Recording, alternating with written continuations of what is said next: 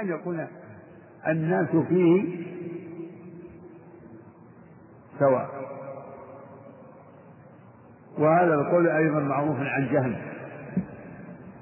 يقول ابن القيم في أبيات في الشريعة الثانية لكن يقول آه، في معرض ذكره المذهب جهل في الإيمان. والناس في الإيمان شيء واحد كالمشط عند تماثل الأسنان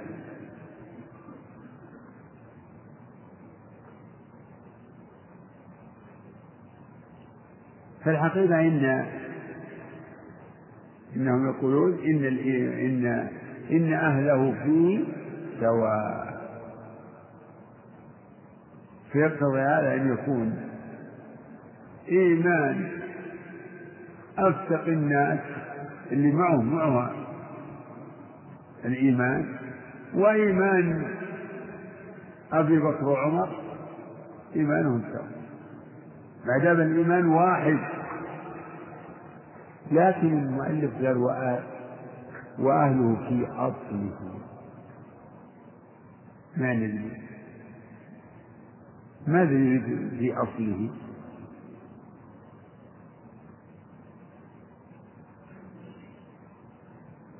إن أراد وهذا إن أراد أنهم كلهم أن المؤمنين كلهم عندهم إيمان.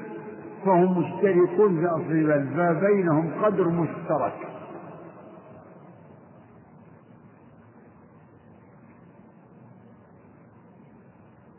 هذا لا يصح أن يقال إنهم فيه سواء لا في تساوي يعني يصح أن يقال وكلهم معه وأهله وأهله كلهم معهم أصل الإيمان. كلهم معهم أصل. لكن الاشتراك في يعني وجود قدر مشترك في أمر. يعني العلماء يقول كلهم في أصل العلم سواء. هذا ليس له يعني ليس لهذا المعنى كبير فائدة. ليس له فائدة.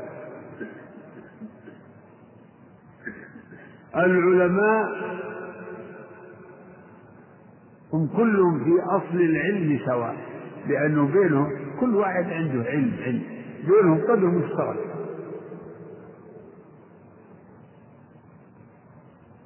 قدر مشترك. بل إذا إذا لاحظنا مفهوم علم ومطلق علم يصبح العلماء والعامة كلهم في أصل العلم سواء. لأنهم عندهم بينهم قدر مشترك. كلهم يعلمون شيء. يعلمون إن الطهارة شرط لصحة الصلاة كلهم يعلمون وجوب الصلاة فهل وجود قدر مشترك يصح أن يقال إنهم فيه سواء؟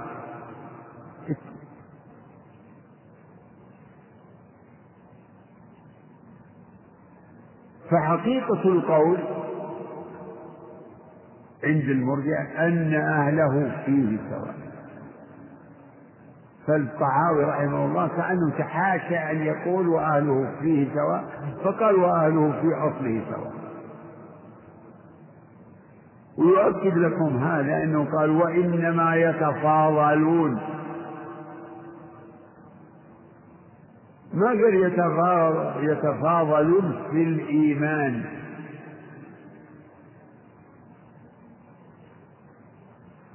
قال وإنما يتفاضلون في الخشية والتقى ومخالفة الهوى وملازمة الأولى. هذا هو محل التفاضل. التفاضل يعني في الأعمال. هذه كلها أعمال. يتفاضلون وإنما يتفاضلون يعني الزيادة والنقص والتفاضل بينهم في الخشية. إيه، عندهم إن أعمال القلوب فيها زيادة ونقص. أعمال القلوب عندهم فيها زيادة ونقص. لكن هل الخشية من الإيمان عندهم؟ هل الخشية ومخالفة الهوى وملازمة الأولى والتقوى التي هي اتقاء المحارم. هل هي من الإيمان؟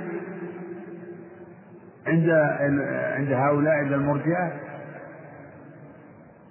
هي من الإيمان؟ لا. ليست من مسمى الإيمان لأن أمس قررنا إن الإيمان عندهم هو التصديق بالقلب. فقط. التصديق بالقلب وإقرار اللسان لا. ذكروا لأنه لا بد منه ولا يتبين تصديق القلب إلا بإقرار اللسان.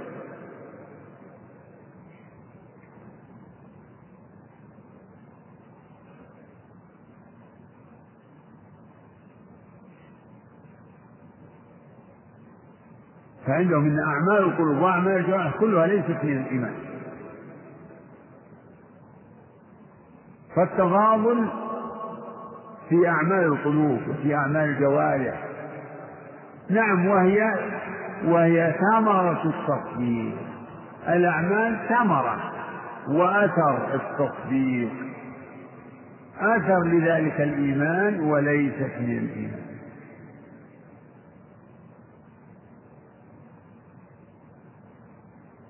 وإنما يتفاضلون في الخشية والتقى ومخالفة الهوى في الخشية. في الخشية من الله إنما يخشى الله من عباده العلماء فلا تخشوهم واخشون والتقوى شقاء التقوى أن أن يجعل العبد بينه وبين غضب الله وعقابه وقاية من طاعته وترك معصيته. مخالفة الهوى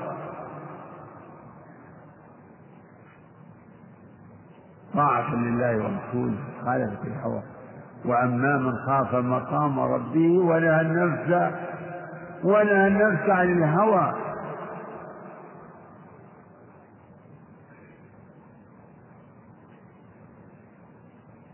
أفرأيت من اتخذ إلهه هواه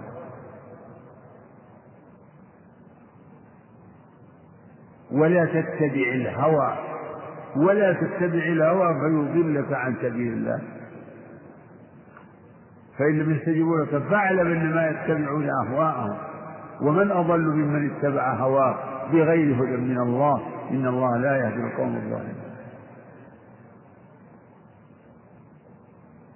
وملازمة الأولى هذا كمال ملازمة الإنسان ومحافظته على ما هو الأولى. به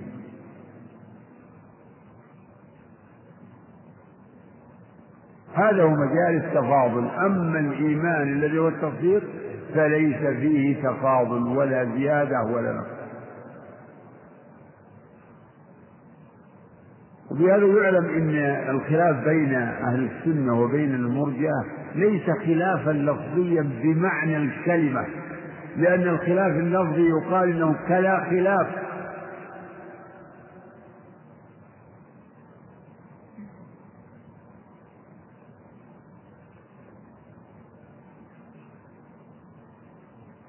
وكيف يكون الخلاف لفظي وتكون هذه المحاورات والمناقشات والاستدلالات والمصنفات في تقرير مذهب السنة والجماعة والرد في الإيمان والرد على المرجئة والخلاف لفظي هل يصلح؟ هل يصلح أن يكون الخلاف لفظي وتبذل فيه هذه الجهود والبحوث والمناقشات والاستدلالات والرد و... لا. لا ليس الخلاف لفظيا بل هو حقيقي. ترتب على هذا الخلاف القول ب يعني ترتب على هذا الخلاف مسألة زيادة الإيمان والنقصان ومسألة الاستثناء في الإيمان.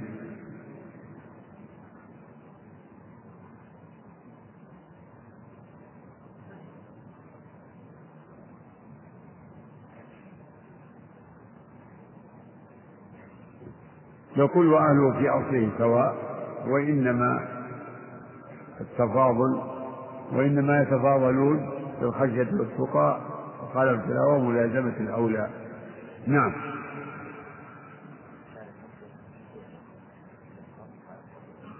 إيش؟ وش الخشية والتقى؟ وإنما شلون؟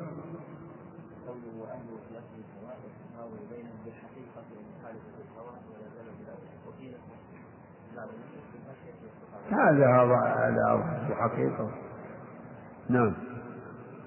والمؤمنون كلهم أولياء الرحمن وأكرمهم عند الله أطوعهم وأتبعهم للقرآن. يقول نعم وأولياء الله. والمؤمنون. والمؤمنون كلهم أولياء الله. المؤمنون كلهم أولياء الله. وأكرمهم عند الله أطوعهم. نعم أطوعهم. أطوعهم وأتبعهم للقرآن. المؤمنون. كلهم أولياء الأنبياء هم أفضل المؤمنين. وهم أفضل أولياء الله. لكنهم أولياء. ألا إن أولياء الله لا خوف عليهم ولا هم يحزنون. الذين آمنوا وكانوا يتقون. يدخل فيهم الأنبياء. الأنبياء هم خير الأولياء وأفضل الأولياء. فهم المؤمنون المتقون. هم أكمل الناس إيمانا وأكملهم تقوى.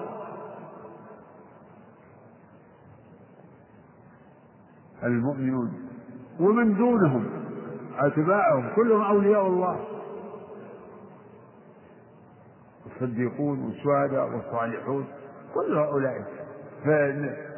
فلهذا نقول إن الأولياء ثلاث طبقات كما في الآية ومن يطع الله والرسول فأولئك مع الذين أنعم الله عليهم من النبيين والصديقين والشهداء والصالحين. فهؤلاء أصناف أولياء الله أصناف أولياء الله الأنبياء والصديقون والشهداء والصالحون.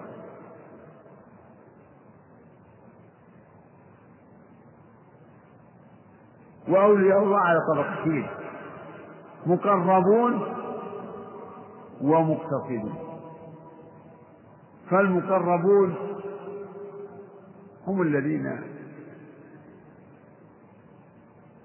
يفعل يفعلون الفرائض والنوافل والمستحبات ويجتنبون المحرمات والمكروهات وفضول المباحات. الكم هم السابقون وهم المسارعون في الخيرات وهم المقربون والمقتصدون هم الذين يؤدون الفرائض ويجتنبون المحارم. وليس لهم تميز في النوافل. وليس معنى ذلك إنهم لا يفعلون شيئا من النوافل. لا.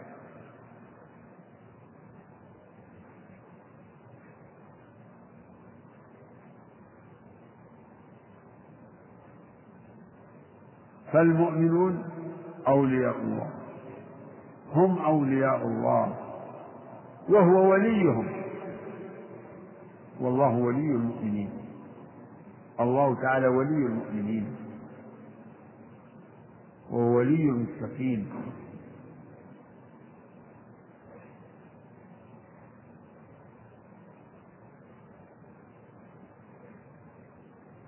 ولي المؤمنين وولي المتقين. وهم أولياء.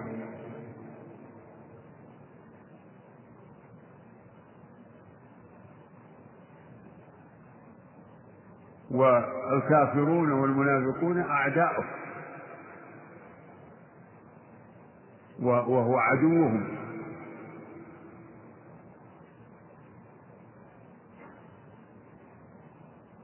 فإن الله عدو فإن الله عدو للكافرين. يا أيها الذين آمنوا لا تتخذوا عدوي وعدوكم.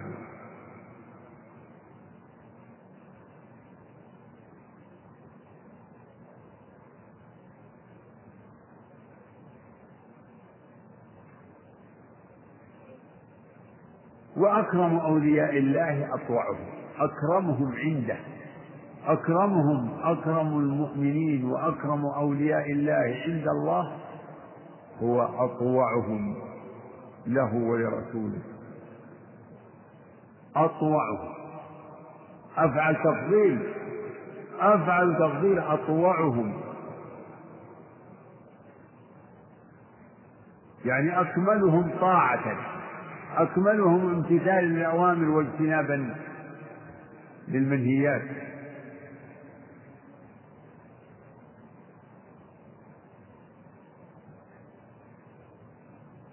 وأتبعهم للقرآن. التنويع في التعبير. من كان أطوع فهو أتبع ومن كان أتبع فهو أطوع. ولا طاعة إلا باتباع القرآن. وأكرمهم عند الله أطوعهم له ولرسوله وأتبعهم لكتابه.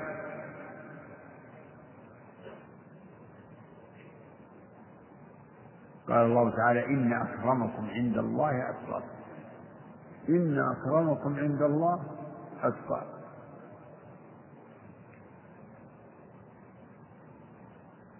فالمؤمنون متفاضلون. تفاضلا لا يعلمه إلا الله. الصديقون متفاضلون الشهداء متفاضلون والأنبياء متفاضلون. فبعضهم أفضل من بعض.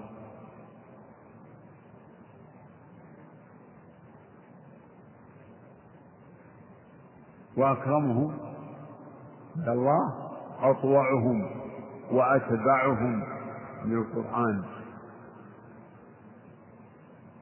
اتباع القرآن يكون بتصديق أخباره. تصديق ما فيه من الأخبار. وامتثال ما فيه من الأوامر.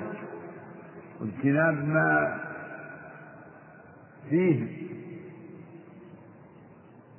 من المناهي والإيمان بكل ما فيه من الأخبار مما يتعلق مما يتعلق بالله وصفاته وأسماءه. أو يتعلق بما كان بما كان وما فيه خبر ما بعدكم خبر ما قبلكم ونبأ ما بعدكم وحكم ما بينكم. اتباع اتباع يعني عدم الحيدة هنا نفسه بل هو اتباع. والله تعالى يذكر هذا في مواضع ما يقرر الاتباع فإما يأتينكم مني هدى فمن اتبع هداي. اتبعوا أحسن ما أنزل إليكم من ربكم. اتبعوا ما أنزل إليكم من ربكم ولا تتبعوا من دونه أولياء.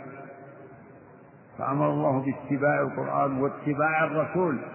واتبعوه لعلكم تهتدون.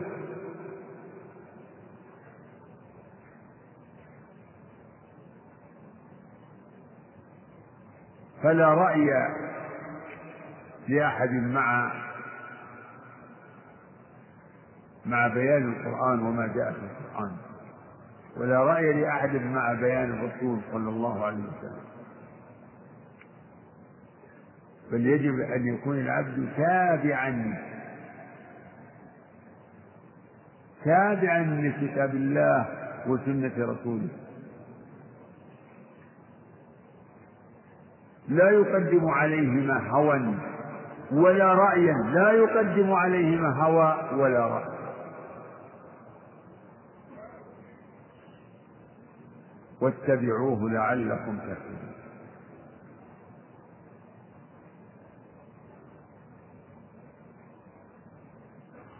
نعم اللي بعد هذه الجملة. والإيمان. نعم. والإيمان هو الإيمان بالله وملائكته وكتبه ورسله واليوم الآخر والقدر خيره وشره حلوة ومره. كيف على هذا بارك الله؟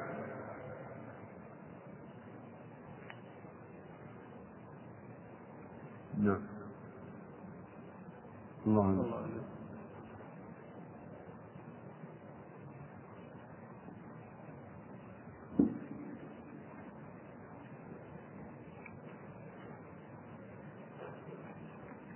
فضيلة الشيخ. أحسن الله إليكم. تفضل. يقول والإيمان واحد وأهله في أصله سواء. ولكن تعليق الشيخ بن باز رحمه الله مخالف له. فما هو القول؟ الصواب. ما عرفت وش تعليق الشيخ هذا؟ تعليق الشيخ العزيز رحمه الله. يقول هذا فيه نظر بل هو باطل. بل هو باطل. نعم. فليس أهل الإيمان فيه سواء بل هم متفاوتون تفاوتا عظيما. نعم. فليس إيمان الرسل كإيمان غيرهم كما أنه ليس إيمان الخلفاء الراشدين وبقية الصحابة رضي الله عنهم مثل إيمان غيرهم. وهكذا على كل حال هذا حصل. أو حصل الكلام فيه. نعم. هذا يقول لا أنا وقفت عند تحوير المؤلف للمعنى حيث دخل كلمة الأصل. هذه شوش وجعلت يعني كأن المسألة فيها شيء من المقاربة. والحقيقة أن المعنى أنهم يعني المذهب الذي هم عليه أن أهله أن المؤمنين في الإيمان سواء. فالعبارة الواضحة أن يقول وأهله فيه سواء. كأن توهم إن, إن, إن إنه يرى التفاضل في الإيمان لكن أزاله بقوله وإنما يتفاضلون في كذا. فصرح بالحصر بأداة حصر إنما يعني لا يتفاضلون إلا بأعمال القلوب وأعمال الجوارح. لا يتفاضلون بالإيمان الذي هو التصديق. نعم.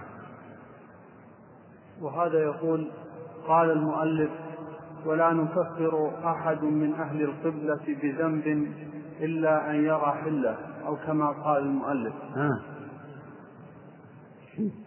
يقول أليس المؤلف رحمه الله يرى مثل قول المرجئة؟ أي أنه أخطأ وهل المؤلف من مرجئة الفقهاء؟ يبدو أما كونه من مرجئة الفقهاء فنعم. لأنه هكذا فسر الإيمان لأنه التصديق بالقلب والإقرار باللسان وقالوا أهله فيه أو في أصله سواء. هذا ظاهر.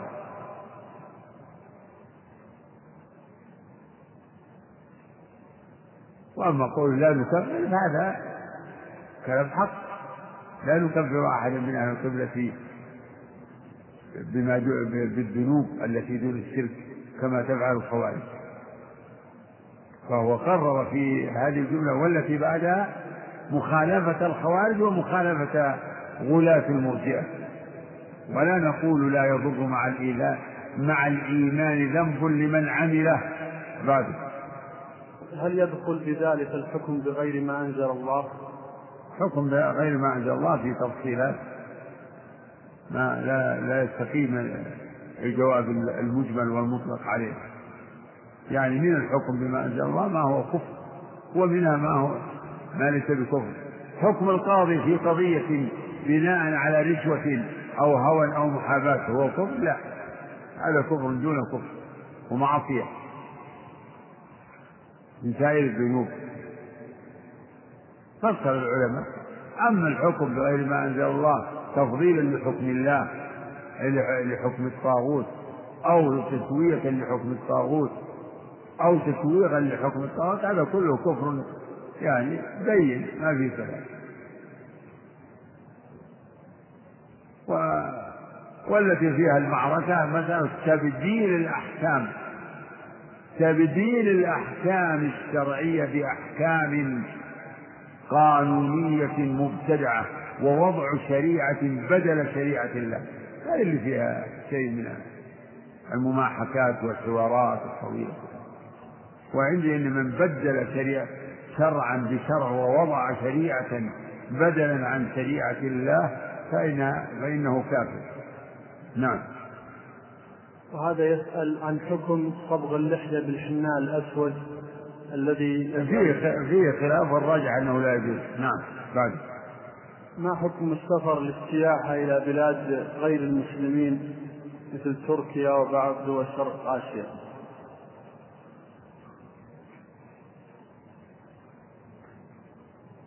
من عوفي فليحمد الله. من عوفي فليحمد الله. ال ال الإنسان الغيور والذي يكره المحرمات لا يذهب للأسواق بعض الأسواق التي في الرياض. بعض الأسواق التي في الرياض يجتنبها الغيورون لما يشاهدون من بعض المنكرات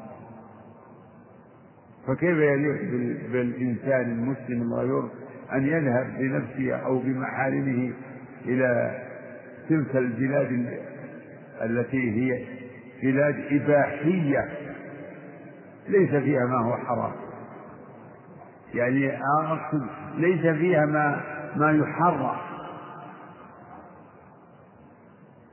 يعني فيها الحرية ليفعل فيها كل من شاء ما شاء.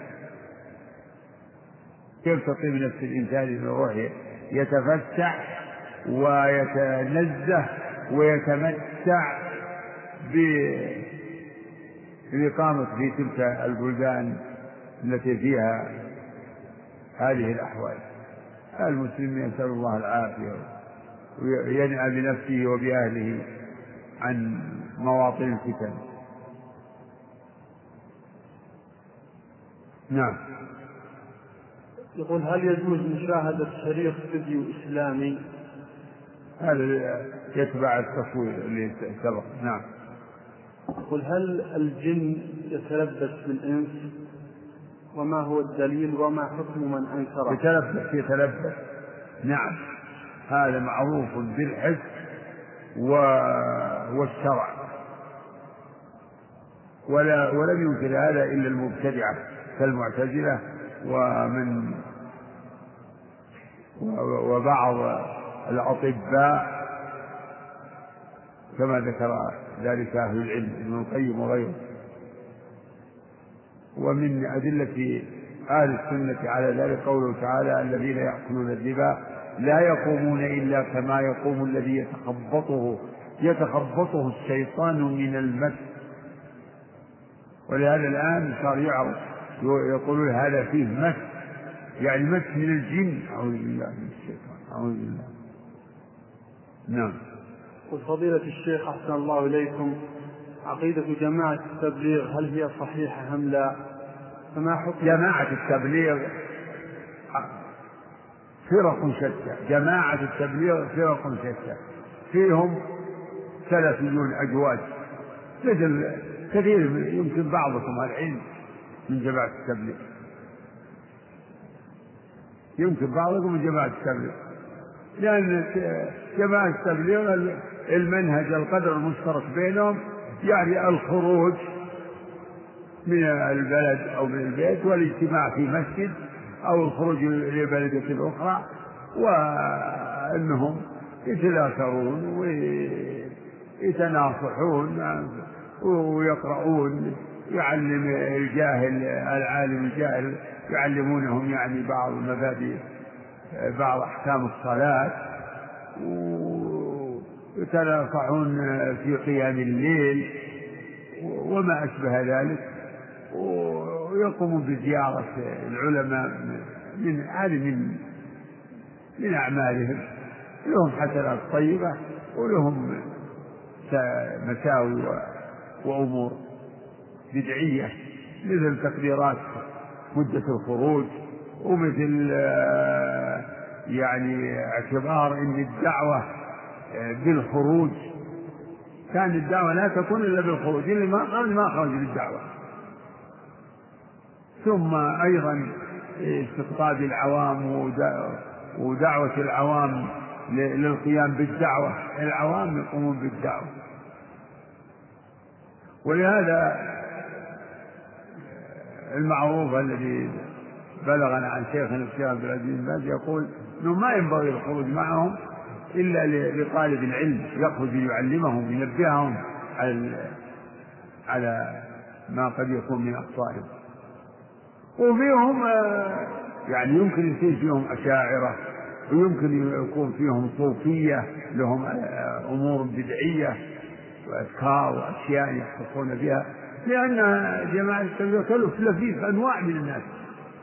فإذا اجتمعوا هم يتفقون على مثل هذه الطقوس على هذه الأمور الخروج والاجتماع في المسجد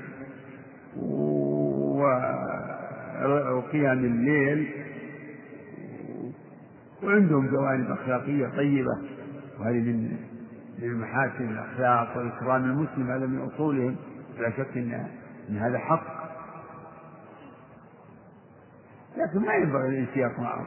فإذا خرج الإنسان معهم ليفيدهم ويعلمهم وينبه على أما أن يخرج الإنسان ويأخذ بشروطهم ومن من مما يعرف عنهم إنهم ما يريدون الخوض في مسائل آه، العلم مثل مسائل الاعتقاد لأن هذه مسائل ما يرون الخوض في مسائل آه، يعني التوحيد مسألة توحيد الأسماء والصفات. لأن هذا يختلفون فيه فيهم أشاعرة فيهم كذا. ثم إنهم لا يتكلمون عن الباطل الواقع في الناس والمنكرات السارية في الناس. لا يتكلمون عنها. ولهذا يعني يعني ليس لهم ليس لهم معارض.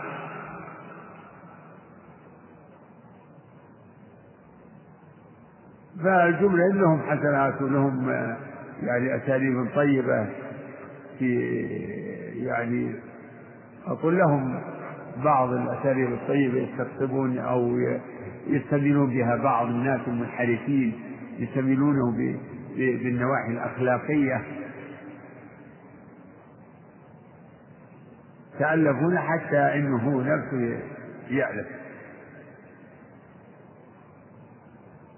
لكن الواجب الإنكار يقال هذا حرام هذا كذا هذا كذا. مانع نقول الدخان حرام الخمر حرام.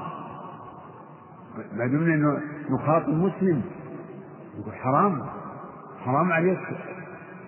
يجب عليك المحافظة على الصلاة.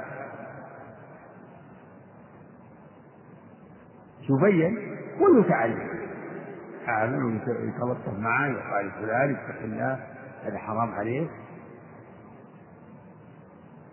نعم. ما حكم أكل ذبيحة من لا يصلي؟ وهل يجوز أخذ ماله كدين؟ أما أخذ المال كدين لا ما, ما يمتنع أن تستدين لأن المال قد يكون حلال. قد يكون حلال. كونه لا يصلي لا أثر له على ماله. إذا كان اكتسبه من حلال. لا أثر له على ماله. أما ذبيحته فهذا ينبني على مسألة كفره تكفيره من يرى أنه كافر يقول ذبيحته حرام. يعني ذبيحة مرتد. ومن يرى عدم كفره ف بعد هذا لا تترك ذبيحتك لا يذبحها من لا يصلي. اللهم المستعان نعم. هل يجوز الصلاة في مسجد الذي بني من مال الحرام؟ إيه يجوز. إذا لأن هذا المال الذي وإن كان أصله حرام لكنه قد صرف. يعني في مصرف شرعي. فالمال الحرام من المال الذي لا مالك له. حتى الذي اكتسب يجب أن يتخلص منه. فإذا تخلص منه وأنفقه في هذا الوجه خير الحمد لله. انتفع به المسلمون. نعم. يقول إذا أفتى شيخان في مسألة نعم قل. فهل أتبع فتوى من أريد أم له ضابط؟ يقول إيش؟ إذا أفتى شيخان في مسألة. اتبع من يطمئن قلبك إلى علمه ودينه. ولا تتبع في ذلك هواك اتبع من تثق بعلمه ودينه ومن ترى أنه أحرى بالعلم وأنه أحرى بالتحري للصواب ولا تتبع في ذلك هواه نعم. مثل يضرب لهذا مثل إذا اختلف طبيبان هذا أعطاك وصفة وهذا أعطاك وصفة ضدها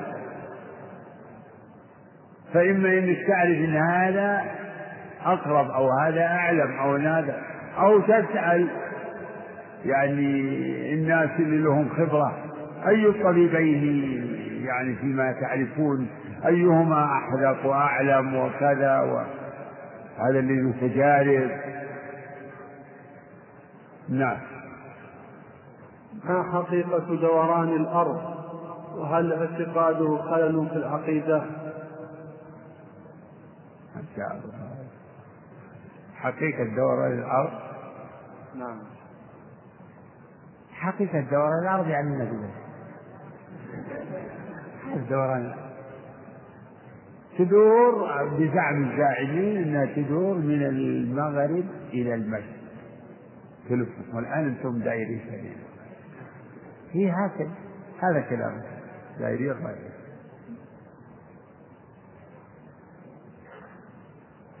هذا هو الجزء الأول من سؤاله نعم. الجزء الثاني شو اعتقاده في خلل في العقيدة. خل بعقيدة. لا. على كل حال فيه خطر.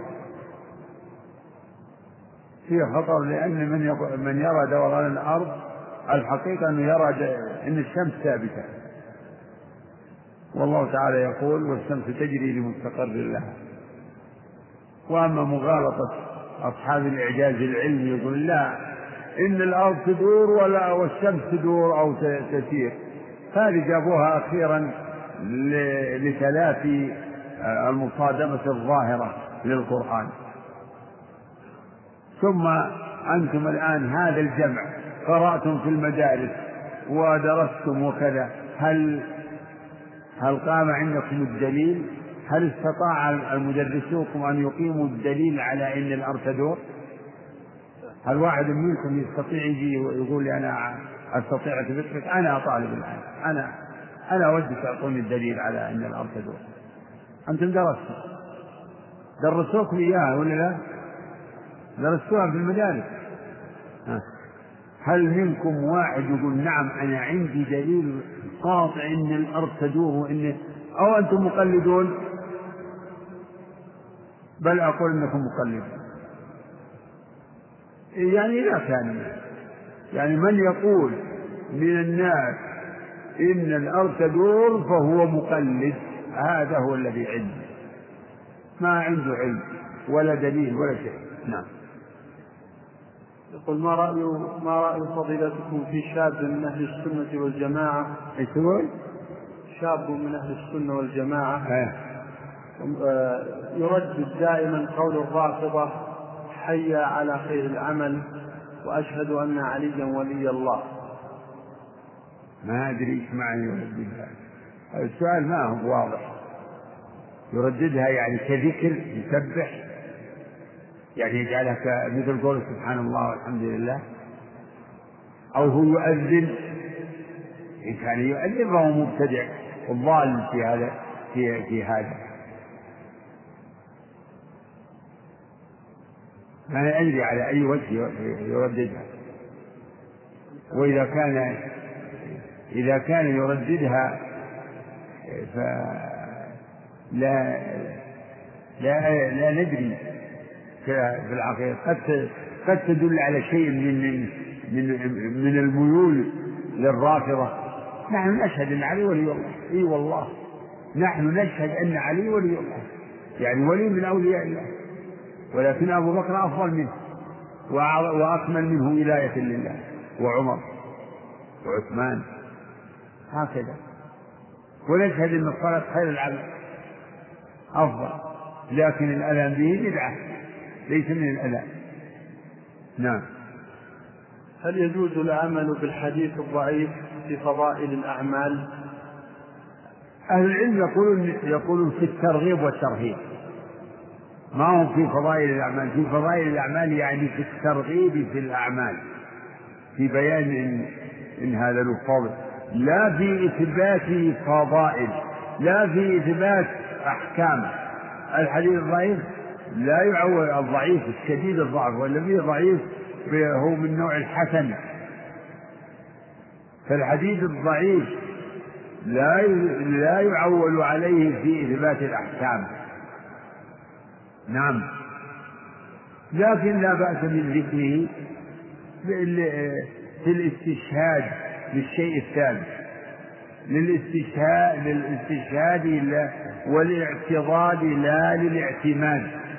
فالشيء الثابت إذا كان فيها أحاديث ضعيفة هاتها ما في مانع نعم هل يجوز إدخال جهاز الكمبيوتر في أحد ملاحق المسجد؟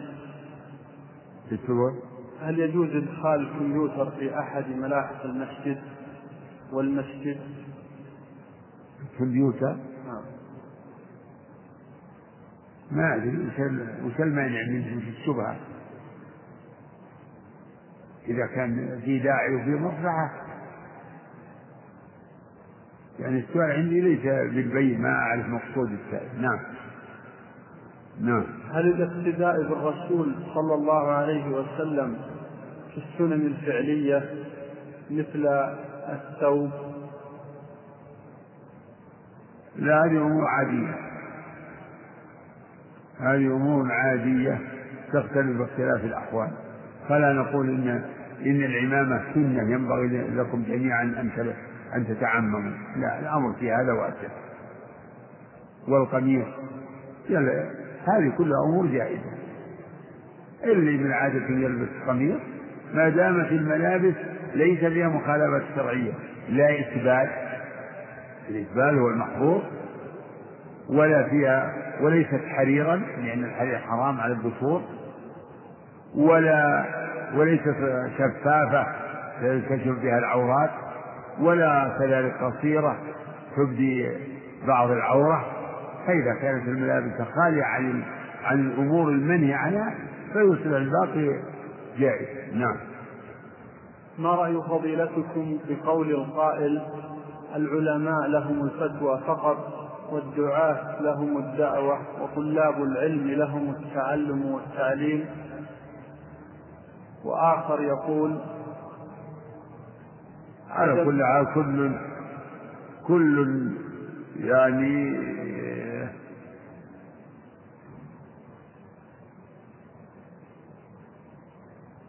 كل عليه أن يقوم من طاعة الله بما يحسن وما يستطيع. فالفتوى والحكم وال والقضاء والدعوة فيها أمور مشتركة وأمور مختصة. الحكم للقضاة هم اللي يحكمون في القضايا يحكمون الأحكام الملزمة. والعالم هو الذي له يعني له أن يفتي. وأما مسألة الدعوة فليست من مختصة بأحد. كل من علم شيئا من دين الله فله أن يدعو إليه. يدعو إليه ويعلمه. يعلم ويفتي والفتوى نوع تعليم. نعم. يقول عدم ذكر الأشخاص والجماعات المنحرفة بأسمائهم وأخطائهم ولكن أنظر إلى الجانب الحسن فيهم وأتعاون معهم. هل هذا صحيح؟ لا الواجب العدل في القول. يجب على الإنسان أن يعدل في القول. فإذا يعني كان هناك طائفة أو شخص يريد أن يتكلم عنهم كلاما عاما فليذكر المحاسن والمساوي. وإذا كان مقصوده بيان الخطأ فلا مانع له أن يبين إن هذا القول قول فلان أو قول هؤلاء الجماعة في هذه المسألة أو في هذا المنهج أو هذا المنهج إن هذا خطأ. ولا يلزم في هذه المناسبة أن يذكر المحاسن. إذا كان الموضوع هو التعريف بهذا الفرد بهذا الإنسان يعني سترجمة أو التعريف بهؤلاء الجماعة فلتذكر المحاسن والمساوئ. وإذا كان المقصود التنبيه على على خطأ القول فلا يلزم ذكر المحاسن. أقول قول فلان في هذه المسألة خطأ أو باطل ومسلك هذه الجماعة في هذا الأمر هذا خطأ أو باطل. يعني قول الأشاعرة مثلا في أفعال العباد نقول هذا غلط حيث قالوا إنه إنها ليست أفعال لهم بل هي كذب. أو قولهم في كثير من الصفات بالنفي وقولهم هذا باطل. ولسنا بصدد الكلام عن آه، الأشاعرة عموما يعني عن عن مذهبهم مطلقا. فإذا فإذا كان مقصودنا بيان مذهبهم في الصفات قلنا أنهم يثبتون كذا وينفون كذا و... لكن ما قولكم أو ما قولنا في نفيهم الصفات نقول هذا باطل. فليلاحظ هذا. فنفرق بين آه، يعني الكلام العام يعني المقام هو الذي يحدد. إذا كان المقصود هو الكلام على يعني عن الشخص أو عن الجماعة إجمالا فلتذكر المحاسن والمساوئ. إذا كان المقصود التنبيه على خطأ معين فلا يلزم أني إذا أردت أن أذكر هذا الخطأ المعين لهذه الطائفة أو لهذا الفرد أني لازم أروح أعدد محاسنهم وكذا وكذا. كما أنه ما يلزم أن يعدد مساوئه الأخرى التي لا يناسب أن أو لا ليس هناك داع إلى ذكر. وآخر سؤال. يقول ما رأيكم بقول القائل إن تبليغ العقيدة سهل إن تبليغ العقيدة سهل. لا يحتاج لطلاسم العقيدة الطحاوية.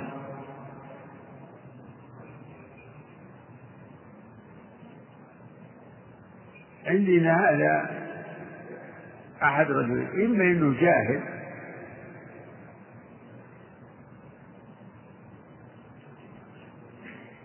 وإلا في قلبه مرض.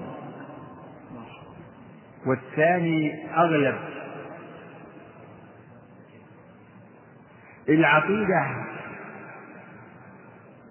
التي هي فرض على كل مسلم ومسلمة هي سهلة.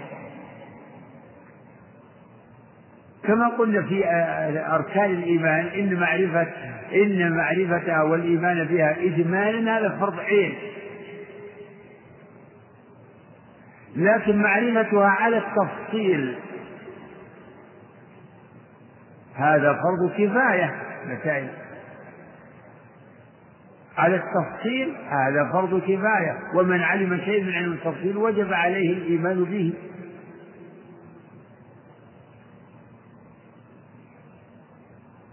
وجب عليه الإيمان به.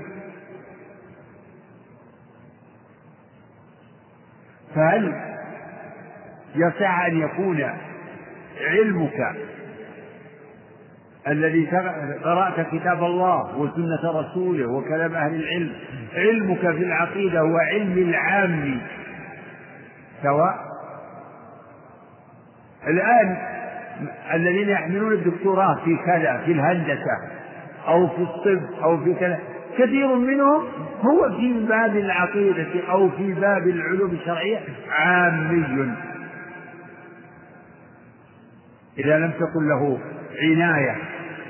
إذا لم تكن له عناية بالعلم الشرعي هو عامي يساوي العوام الذين لا يحملون شيئا من المؤهلات ولا درسوا شيئا. بل ربما كان العامي العادي أفقه منه أفهم منه لأنه يمكن فهل يعني هذا إن إننا فهل يعني هذا السائل الجاهل أو المريض القلب إنه لا لا نقرأ القرآن ولا نقرأ السنة لمعرفة العقيدة؟ ثم قوله إن الطعام إن الكلمات التي قالها الطعام الطالات هذا فيه هذا فيه عدوان وظلم. الطلاسم هي الألغاز التي ما وكلام الطلاسم والألغاز في كلام أهل البدع. الذي يقول إن الله ليس بجوهر ليس بجوهر ولا عرض ولا كذا ولا كذا ويعددون من الكلمات المبتدعة. الطعام في أكثر هذه العقيدة كلام طيب وواضح ولا فيه إشكال ولا عليه اعتراض. فيه موضع أو موضعين عليه استفهام تقدم بعضها وأيضا ورد ذكر بعضها قريبا. أما الباقي نقول في توحيد الله معتقدين بتوفيقه إن الله واحد لا شريك الله واحد لا شريك كلام بين هذا هذا طلة نعم كلام صحيح ومجمل ومختصر. والشارع تولى شرعه بذكر الأدلة وذكر التنويع وكذا. هذا دور الشرع لكن إن الله واحد لا شيء. ولا شيء مثله. ما شاء الله. لا شيء مثله. مأخوذ من ليس كمثله شيء. هذا هذا قلة عند هذا القائل ولا شيء يعجز سبحانه وتعالى وما كان الله يعجز من شيء في السماوات والأرض. قديم بلا ابتداء دائم بلا انتهاء. الله تعالى هو الأول وهو الآخر. حي لا يموت قيوم لا ينام. هذا هذا طلة يا أيها الظالم. نعم. ونكتفي بهذا القدر وصلى الله عليه. وسلم أحسن الله إليكم وبارك الله في علمكم وعملكم. نعم نعم. الحمد لله رب العالمين صلى الله وسلم وبارك على نبينا محمد وعلى آله وصحبه أجمعين. قال الإمام الطحوي رحمه الله تعالى والإيمان والإيمان هو الإيمان بالله وملائكته وكتبه ورسله واليوم الآخر. والقدر خيره وشره وحلوه ومره من الله تعالى. كان المناسب هو القدر. من قوله من الله تعالى هو القدر. إيه معطوف على قبلها هو معطوف لكن قوله من الله تعالى. والقدر خيره شره وحلوه ومره كأنه فإن المناسب في تركيب سياق الكلام والقدر خيره وشره وحلوه ومره من الله تعالى. والرسول صلى الله عليه وسلم أفرد آه، القدر بفعل يعني حين قال وتؤمن بالقدر سرد خمسة ثم قال وتؤمن بالقدر خيره وشره. نعم الحمد لله وصلى الله وسلم وبارك على عبده ورسوله وعلى آله وصحبه. يقول الصحابة رحمه الله والإيمان أن تؤمن بالله وملائكته وكتبه ورسله واليوم الآخر. والقدر خيره وشره وحلوه ومره من الله.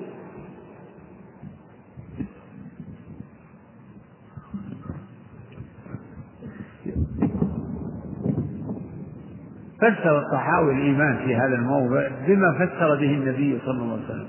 بما فسر بما فسره به النبي صلى الله عليه وسلم. بما فسره به النبي صلى الله عليه وسلم.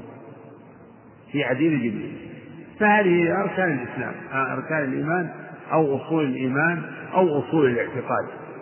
هذه الأصول الستة الإيمان بالله الإيمان بالملائكة الإيمان بالكتب بالرسل الإيمان باليوم الآخر الإيمان بالقدر. هذه أصول الإيمان وأصول الاعتقاد.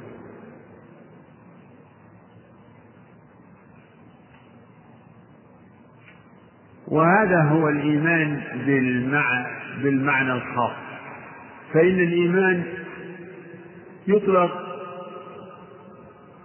إطلاقين إطلاقا عاما يشمل جميع أمور الدين كما تقدم.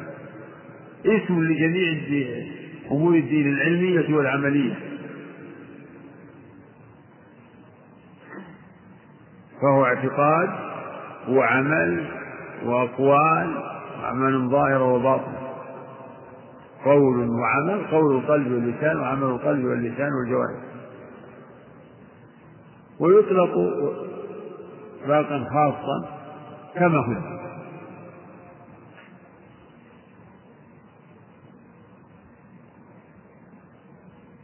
وهذا هو ما يفسر به الإيمان إذا قرن بالإسلام كما في حديث جبريل. حين سأله عن الإسلام ثم سأله عن الله. ففسر الإسلام بمبانيه الخمس. فسر الإيمان بأصوله الست.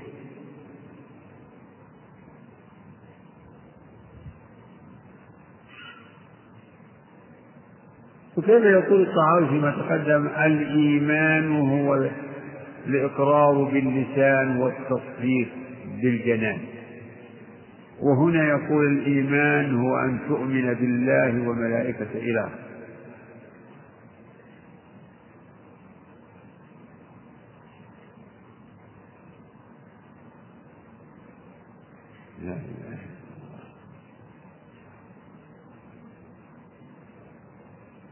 فيما تقدم أراد أن يبين مسمى الإيمان. الإيمان يكون بالتصديق وبالإقرار. بالتصديق بالقلب وبالإقرار. هذا هو مسمى الإيمان.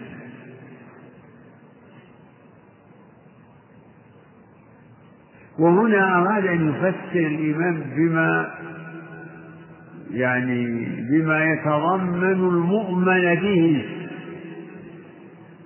ببيان المؤمن التصديق بالجنان والإقرار باللسان بأي شيء. التصديق عندما يقولون التصديق بالجنان والإقرار باللسان بأي شيء. هذا لابد من مصدق به؟ تصديق بخبر والإقرار كذلك.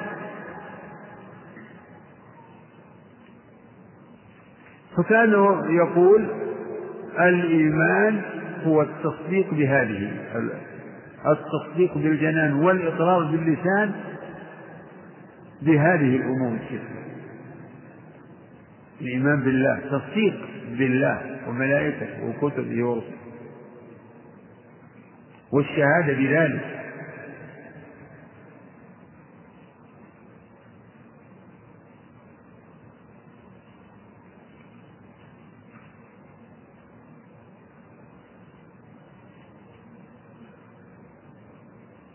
وهذه أصول اعتقاد أهل السنة.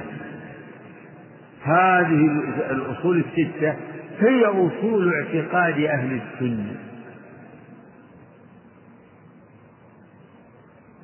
ولهذا قال شيخ الإسلام ابن تيمية في مطلع العقيدة الواسطية فهذا اعتقاد الفرقة الناجية المنصورة عن السنة والجماعة وهو الإيمان بالله وملائكته. وذكر.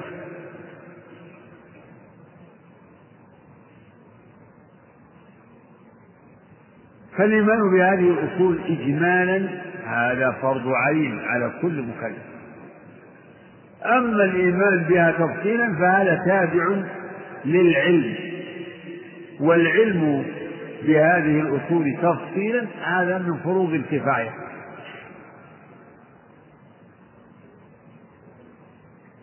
فرض كفاية. لكن من علم بشيء من علم التفصيل وجب عليه الإيمان به.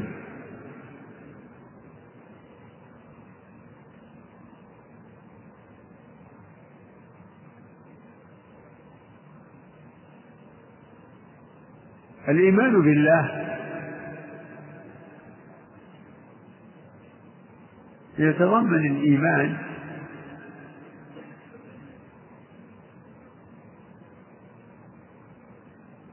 بوجوده سبحانه وتعالى.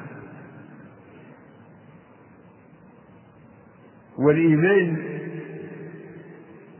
بوحدانيته في ربوبيته وإلهيته وأسمائه وصفاته.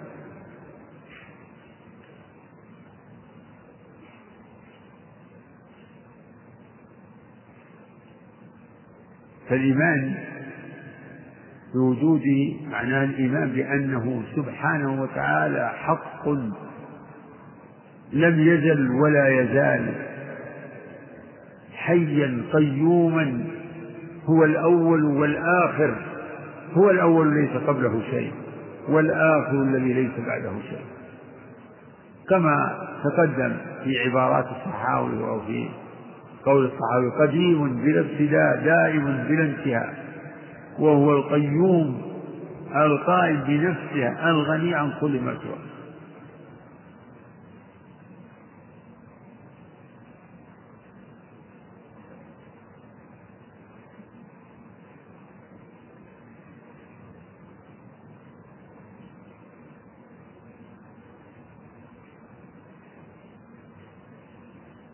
كما يتضمن الإيمان بربوبيته سبحانه وتعالى أي بأنه رب كل شيء ومليكه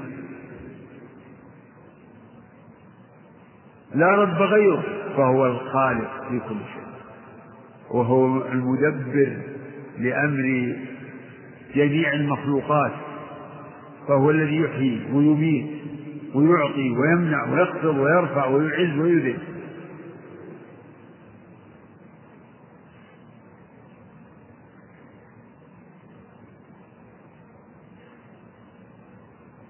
هذا كله من الإيمان بالله الإيمان بربوبيته فهو رب السماوات والأرض ومن فيهن. ورب العرش العظيم.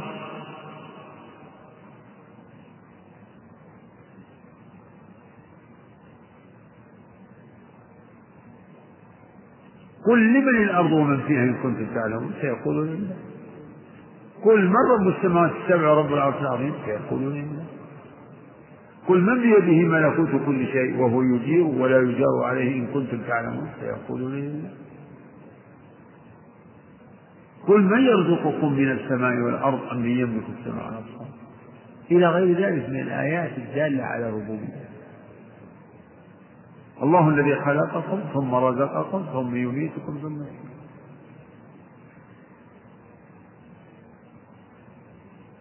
يدخل في الإيمان بالله الإيمان بإلهيته أي بأنه الإله الحق الذي لا يستحق العبادة. سواه فهذا من الإيمان. من الإيمان بالله الإيمان بأنه الإله الحق الذي لا يستحق العبادة. فهو المعبود بحق وكل معبود سواه باطل. ومن الإيمان بالله الإيمان بأنه سبحانه وتعالى المستحق لكل كمال المنزه عن كل نقص.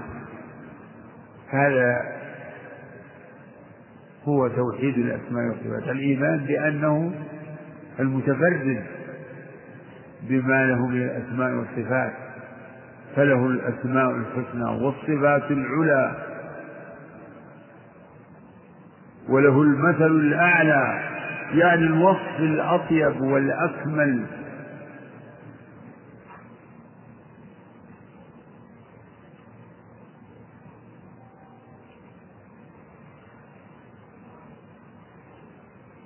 فلا شريك له في ربوبيته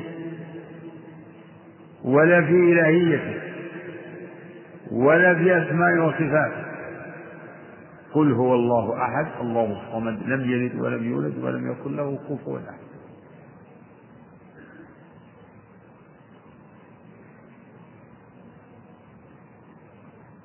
فهذا مجمل القول في الإيمان بالله. والإيمان بالله هو أصل أصول الإيمان يعني كل أصول الإيمان الباقي ترجع إلى الإيمان بالله.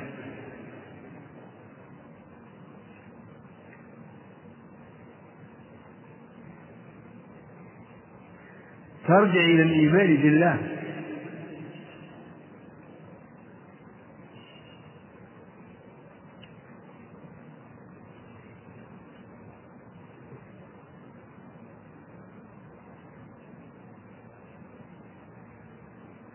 وأما التفصيل هذا يعني واسع.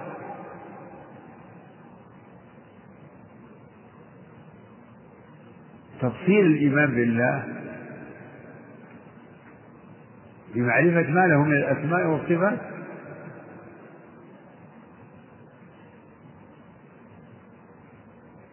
يعني تابع لمعرفة ما لله من الأسماء والصفات؟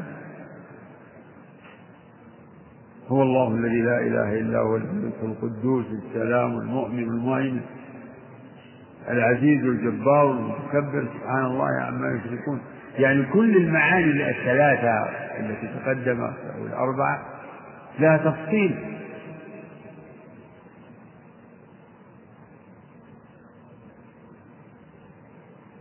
وآيات القرآن وأحاديث الرسول فيها تفصيل معاني ربوبية ومعاني وتفصيل لما له من الأسماء والصفات. إن لله تسعة وتسعين اسما. من أحصاها من أحصاها دخل الجنة.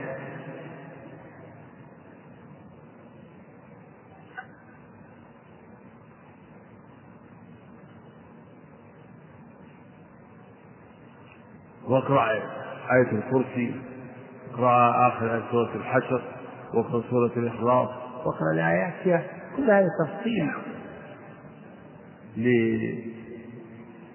لتوحيد الأسماء والصفات. كذلك توحيد الربوبية. إن ربكم الله الذي خلق السماوات والأرض في ستة أيام ثم استوى على العرش يغشي الليل النهار يطلبه حديدا والشمس والقمر والنجوم مسخرات بأمره ألا له الخلق والأرض؟ تبارك الله وتعالى. يا أيها الناس اعبدوا ربكم الذي خلقكم والذين من قبلكم لعلكم تتقون. الذي جعل لكم الأرض فراشا والسماء بناء وأنزل من السماء ماء فأخرج به من الثمرات رزقا لكم. فلا تجعلوا لله أندادا وأنتم تعلمون. إن في خلق السماوات والأرض واختلاف الليل والنهار لآيات لأولي الألباب إلى غير ذلك.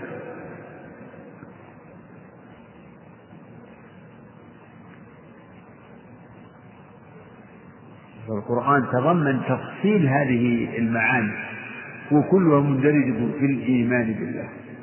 كلها تفصيل للإيمان بالله.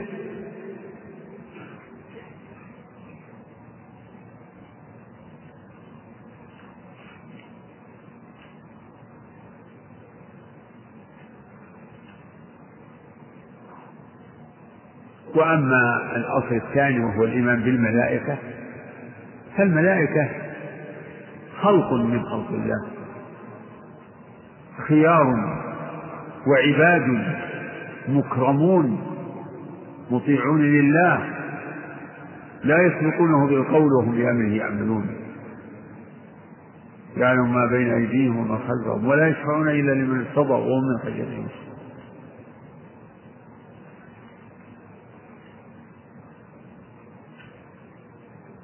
وكل المفسرون ان الملائكه الملائكه معروف انه جمع ملك. ومادة والملك مأخوذ من من المألكة وهي الرسالة. فعلت بمعنى أرسل والألوكة الرسالة. فأصل الملك مألك.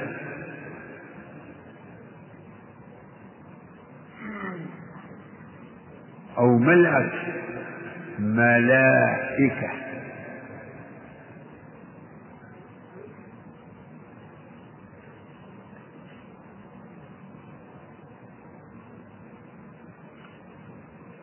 فمعنى الملك أو الملك فيه معنى الإرسال.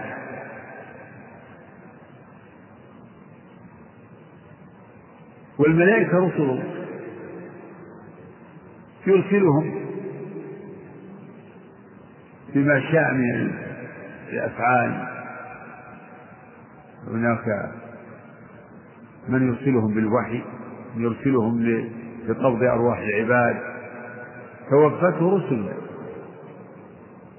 منهم من يرسلهم لحفظ العباد حفظ أعمالهم وحفظ نفوسهم. كما في الحديث يتعاقبون فيكم ملائكة بالليل وملائكة بالنهار. فيجب الإيمان بالملائكة إجمالا. وإنكارهم من أنواع الكفر. قال تعالى ومن يكفر بالله وملائكته وكتبه ورسله واليوم الآخر فقد ضل ضلالا بعيدا. وأصول الإيمان الله إن هذه الأصول الستة قد ذكرت في القرآن مجموعة ومتفرقة فذكرت خمسة منها مجموعة في في آيتين وأربعة في آية. ولكن البر من آمن بالله واليوم الآخر والملائكة والكتاب والنبيين. في سورة النساء ومن يكفر بالله وملائكته وكتبه ورسله واليوم الآخر. في سورة البقرة كل آمن بالله وملائكته وكتبه ورسله لا نفرق بين أحد من رسله ثم نجد أنه في بعض المواضع يذكر الله الإيمان به وباليوم الآخر. والإيمان به وبرسله. أعدت للذين آمنوا بالله ورسله. فآمنوا بالله ورسوله والنور الذي أنزلنا. فيذكر الله هذه الأصول في مواضع كثيرة. فذكر الله الملائكة في هذه الآيات الثلاث. على سبيل الإجمال. وذكرهم أيضا ذكر الله الملائكة في قوله من كان عدوا لله وملائكته ورسله وجبريل وميكائيل. ثم أخبر عنهم في مواضع عن أخبر عن أصناف الملائكة وأعمال الملائكة. ينزل الملائكة بالروح من أمره يعني الوحي.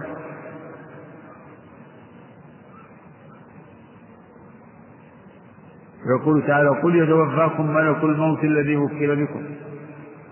ولو ترى إذ الظالمون في غمرات الموت والملائكة باسطوا أيديهم الذين تتوفاهم الملائكة الطيبين.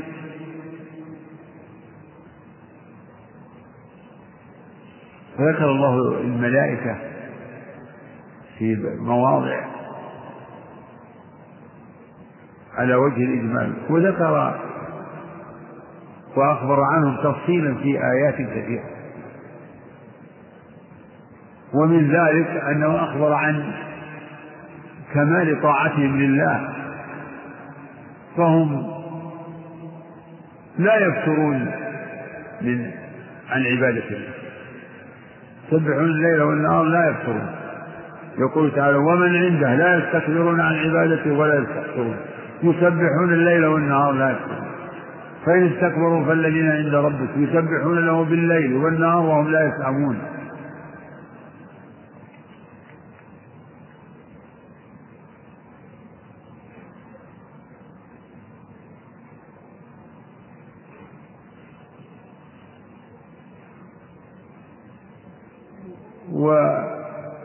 والإمام الطحاوي رحمه الله ذكر بعض ذلك في مواضع.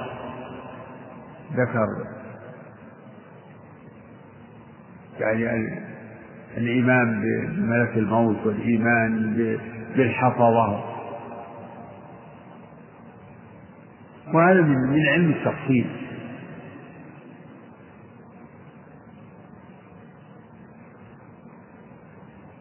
ودلت السنة على ما دل عليه القرآن جاء ذكر الملائكة في الأحاديث كما في حديث جبريل وغيره وذكر وذكره تفصيلا كما ورد ذكر الملائكة ملائكة ملك الموت ملائكة الرحمة كما في حديث البراء وغيره في قبض روح المؤمن وروح الكافر من الملائكة الملائكة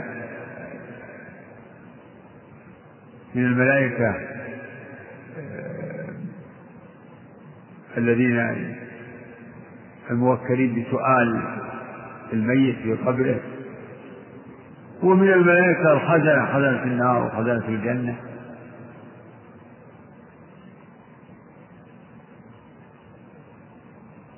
فذكر الملائكة في الكتاب والسنة مستفيض وكثير.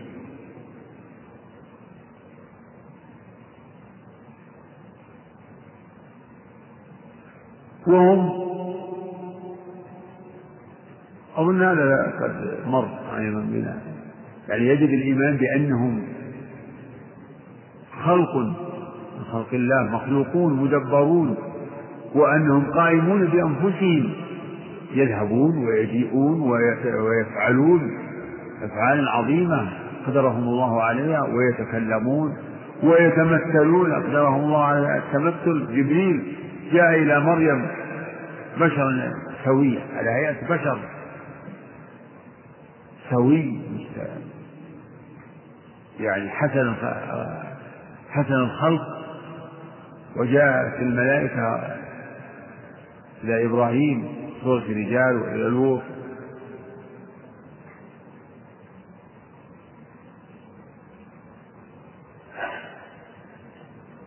وأما الكتب والحقيقة أن هذا في صار علينا تكرار لأن الطحاوي رحمه الله ذكر الأصول الثلاثة وأنا نسيت في الحقيقة. ذكر ونؤمن بالملائكة والنبيين وبالكتب المنزلة على المرسلين. صحيح أنه ذكر الثلاثة فيما تقدم وذكرهم الآن ضمن. فأنا نسيت هذا هذه الجملة التي فاتت وأنه حصل الكلام بالنسبة لهذه الأصول الثلاثة الملائكة والكتب والرسل. وأما الإيمان باليوم الآخر.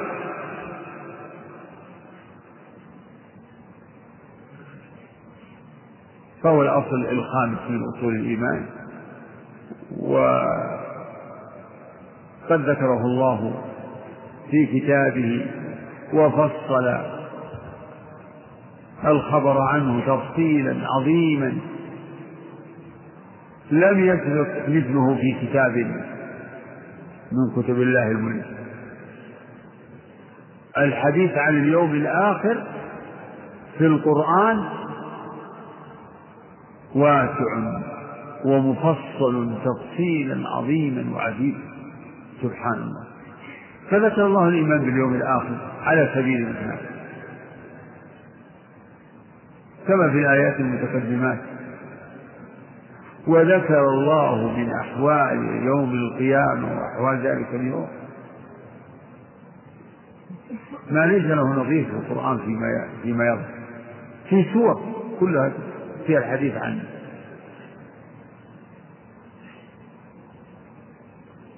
عن اليوم الآخر. فكل الآيات التي في الجنة والنار هي من بما يتعلق باليوم الآخر. كل الآيات التي فيها ذكر ما يطرأ على هذا العالم من التغير والفساد. هي كلها مما من الحديث عن اليوم الآخر. صور كاملة.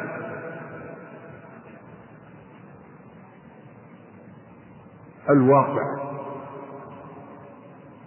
ولهذا اليوم أسماء متعددة. في يوم القيامة القيامة والحاقة والغاشية والصاخة والطامة ويوم الحساب ويوم النشور ويوم القيامة والساعة ويوم الحساب ويوم الدين. له أسماء؟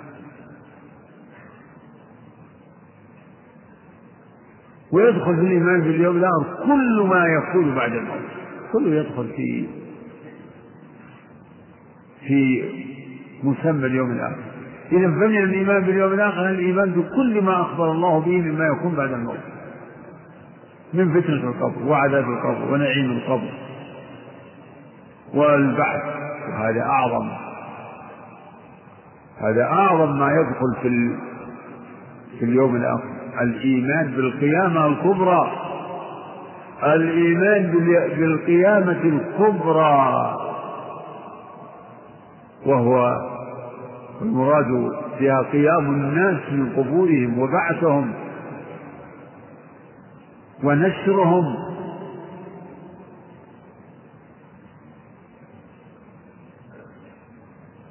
يوم تشقق الأرض عنهم فرارا ذلك حشر علينا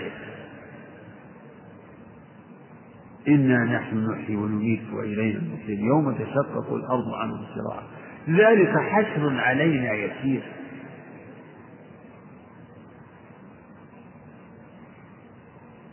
ففي القرآن الخبر عن يوم الآخر إجمالا وفي القرآن وصف أحداث القيامة. وصف لما يكون. ذكر للجزاء إجمالا وذكر للجزاء تفصيلا. بذكر الجنة والنار وما فيهما من أنواع النعيم والعذاب.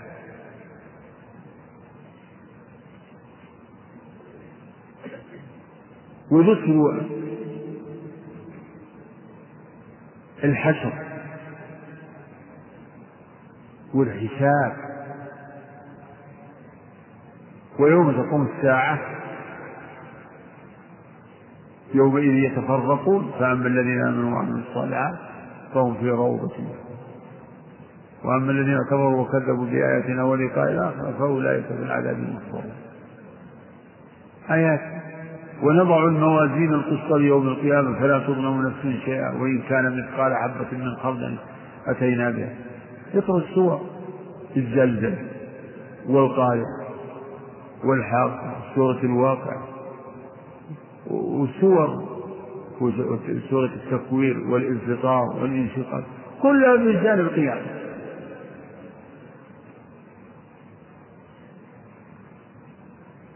وما يجري في ذلك اليوم من من التغيرات والتحولات.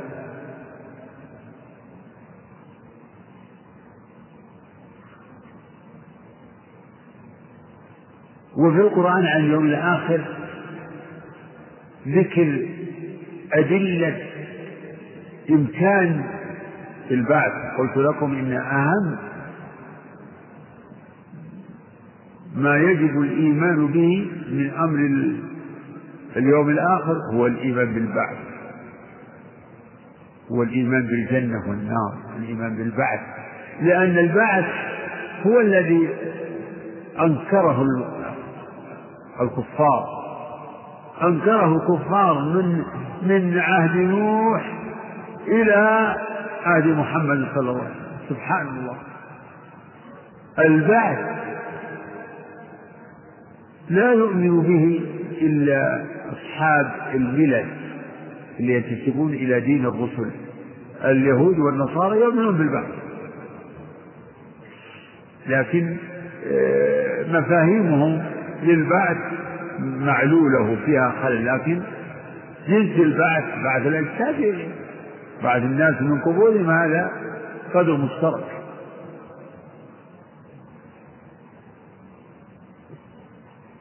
ويؤمن به جميع المسلمين الطوائف. ليس في الإيمان باليوم الآخر والإيمان بالبعث ليس فيه خلاف بين طوائف المسلمين. هذا كله مما أطبق عليه المسلم. لا ينكره إلا الخارجون عن دين يعني أديان الرسل الذين لا ينتسبون إلى شريعة ولا إلى دين من أديان الرسل ولهذا المكذبون للرسل مكذبون باليوم الآخر.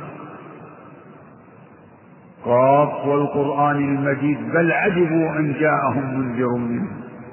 فقال الكافرون هذا شيء عجيب. أئذا متنا وكنا ترابا ذلك رجع بعيد. ثم جاء الرد عليهم في وجاء الحديث من أول السورة إلى آخرها كله في شأن في شأن القيامة. اقرأوها سورة الصاف من أولها إلى آخرها.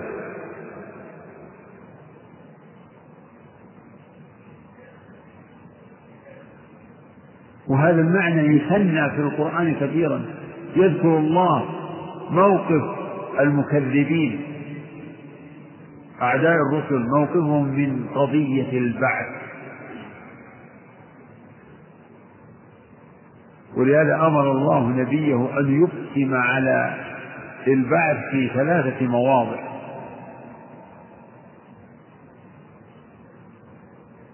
ثلاث مواضع. زعم الذين كفروا أن لن يبعثوا. قل بلى وربي تبعثون وقال الذين كفروا لا تأتينا الساعة. قل بلى وربي لتأتينكم ويستنبئونك أحق هو؟ قل إي وربي إنه لحق وما أنتم بمعجزين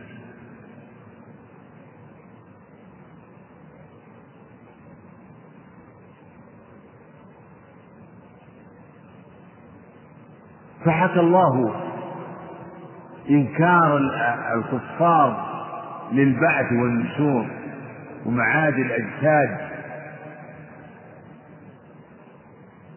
وأنكر عليهم ذلك وأبطل دعواهم وذكر الأدلة العقلية على إمكان البعث ووقوعه في آيات كثيرة وجماع طرق القرآن في تقرير إمكان البعث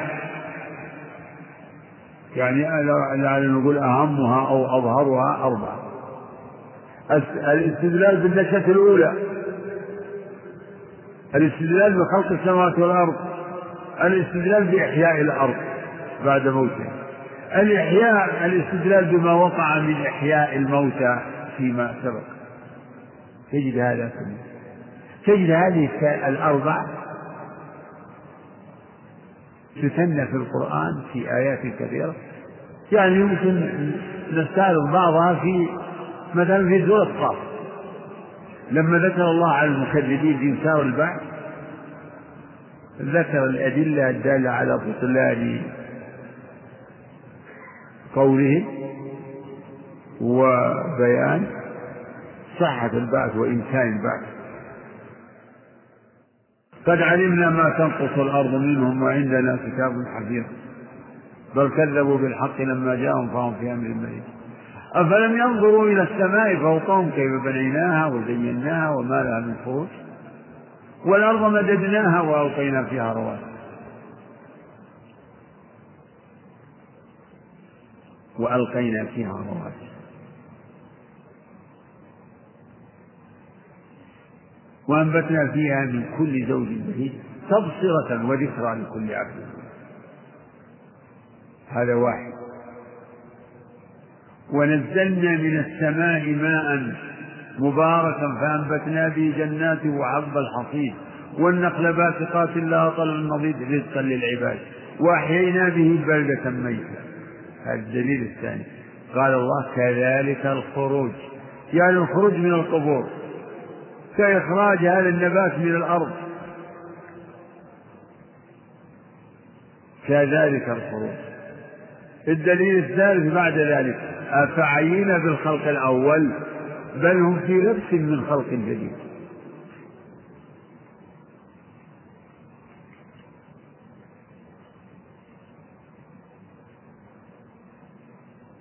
فتارة يذكر الله هذه الأدلة أو هذه الثلاثة من الأدلة في سياق واحد وفي سورة واحدة وتارة يذكر الله منها اثنين وأحيانا يذكر واحدا. فخذ على سبيل المثال في سورة الحج يا أيها الناس إن كنتم في ريب من البعث فإنا خلقناكم من تراب. إلى آخر الآية. فيها الاستدلال بالنشأة الأولى.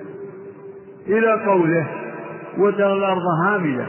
فإذا أنزلنا عليها الماء اهتزت وربت. وأنبتت من كل زوج بهيج. ذلك بأن الله هو الحق. وأنه يحيي الموتى. وأنه على كل شيء قدير. وأن الساعة آتية لا ريب فيها. وأن الله يبعث من في القبور.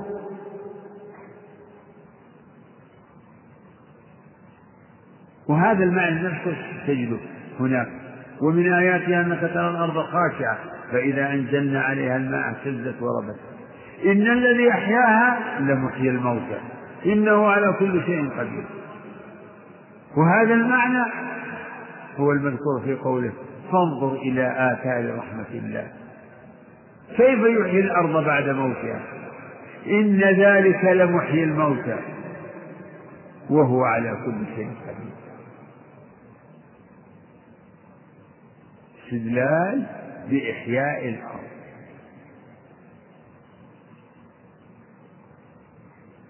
استدلال بالنشأة الأولى. اقرأوا بعض هذه المعاني في آخر سورة بل في سورة ياسين في أولها وفي وسطها. وآية لهم الأرض الميتة أحييناها وأخرجنا منها حبا فمنه يأكلون. وآية لهم هذه آية أعم. لكن فيها الدلالة على كمال القدرة. وآية لهم الليل نسلخ منه النهار. آية لهم إنا حملنا ذريتهم في الفلك المشحون. كلها فيها الدلائل على القدرة. لكن في آخر السورة يعني ذكر لهذه القضية ذكر خاص أولم يرى الإنسان أنا خلقناه من نطفة؟ فإذا هو خصيم مبين. خصيم يمكن البعث. خصيم مبين وضرب لنا مثلا ونسي خلقه. قال من يحيي العظام وهي رميم؟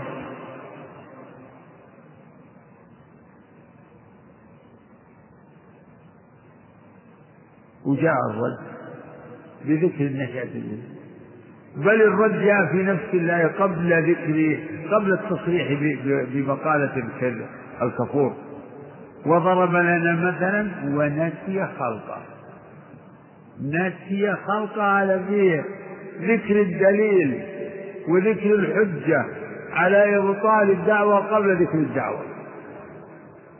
ونسي خلقه. قال من يحيي العظام وهي رميم؟ قل يحييها الذي أنشأها أول مرة. وهو بكل خلق عليم. إلى قولها أوليس الذي خلق السماوات والأرض بقادر على أن يخلق مثلهم؟ بلى وهو الخلاق العليم.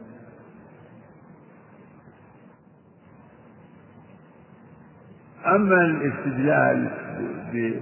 ومن هذا القبيل قوله تعالى لخلق السماوات والأرض أكبر من خلق الناس ولكن الناس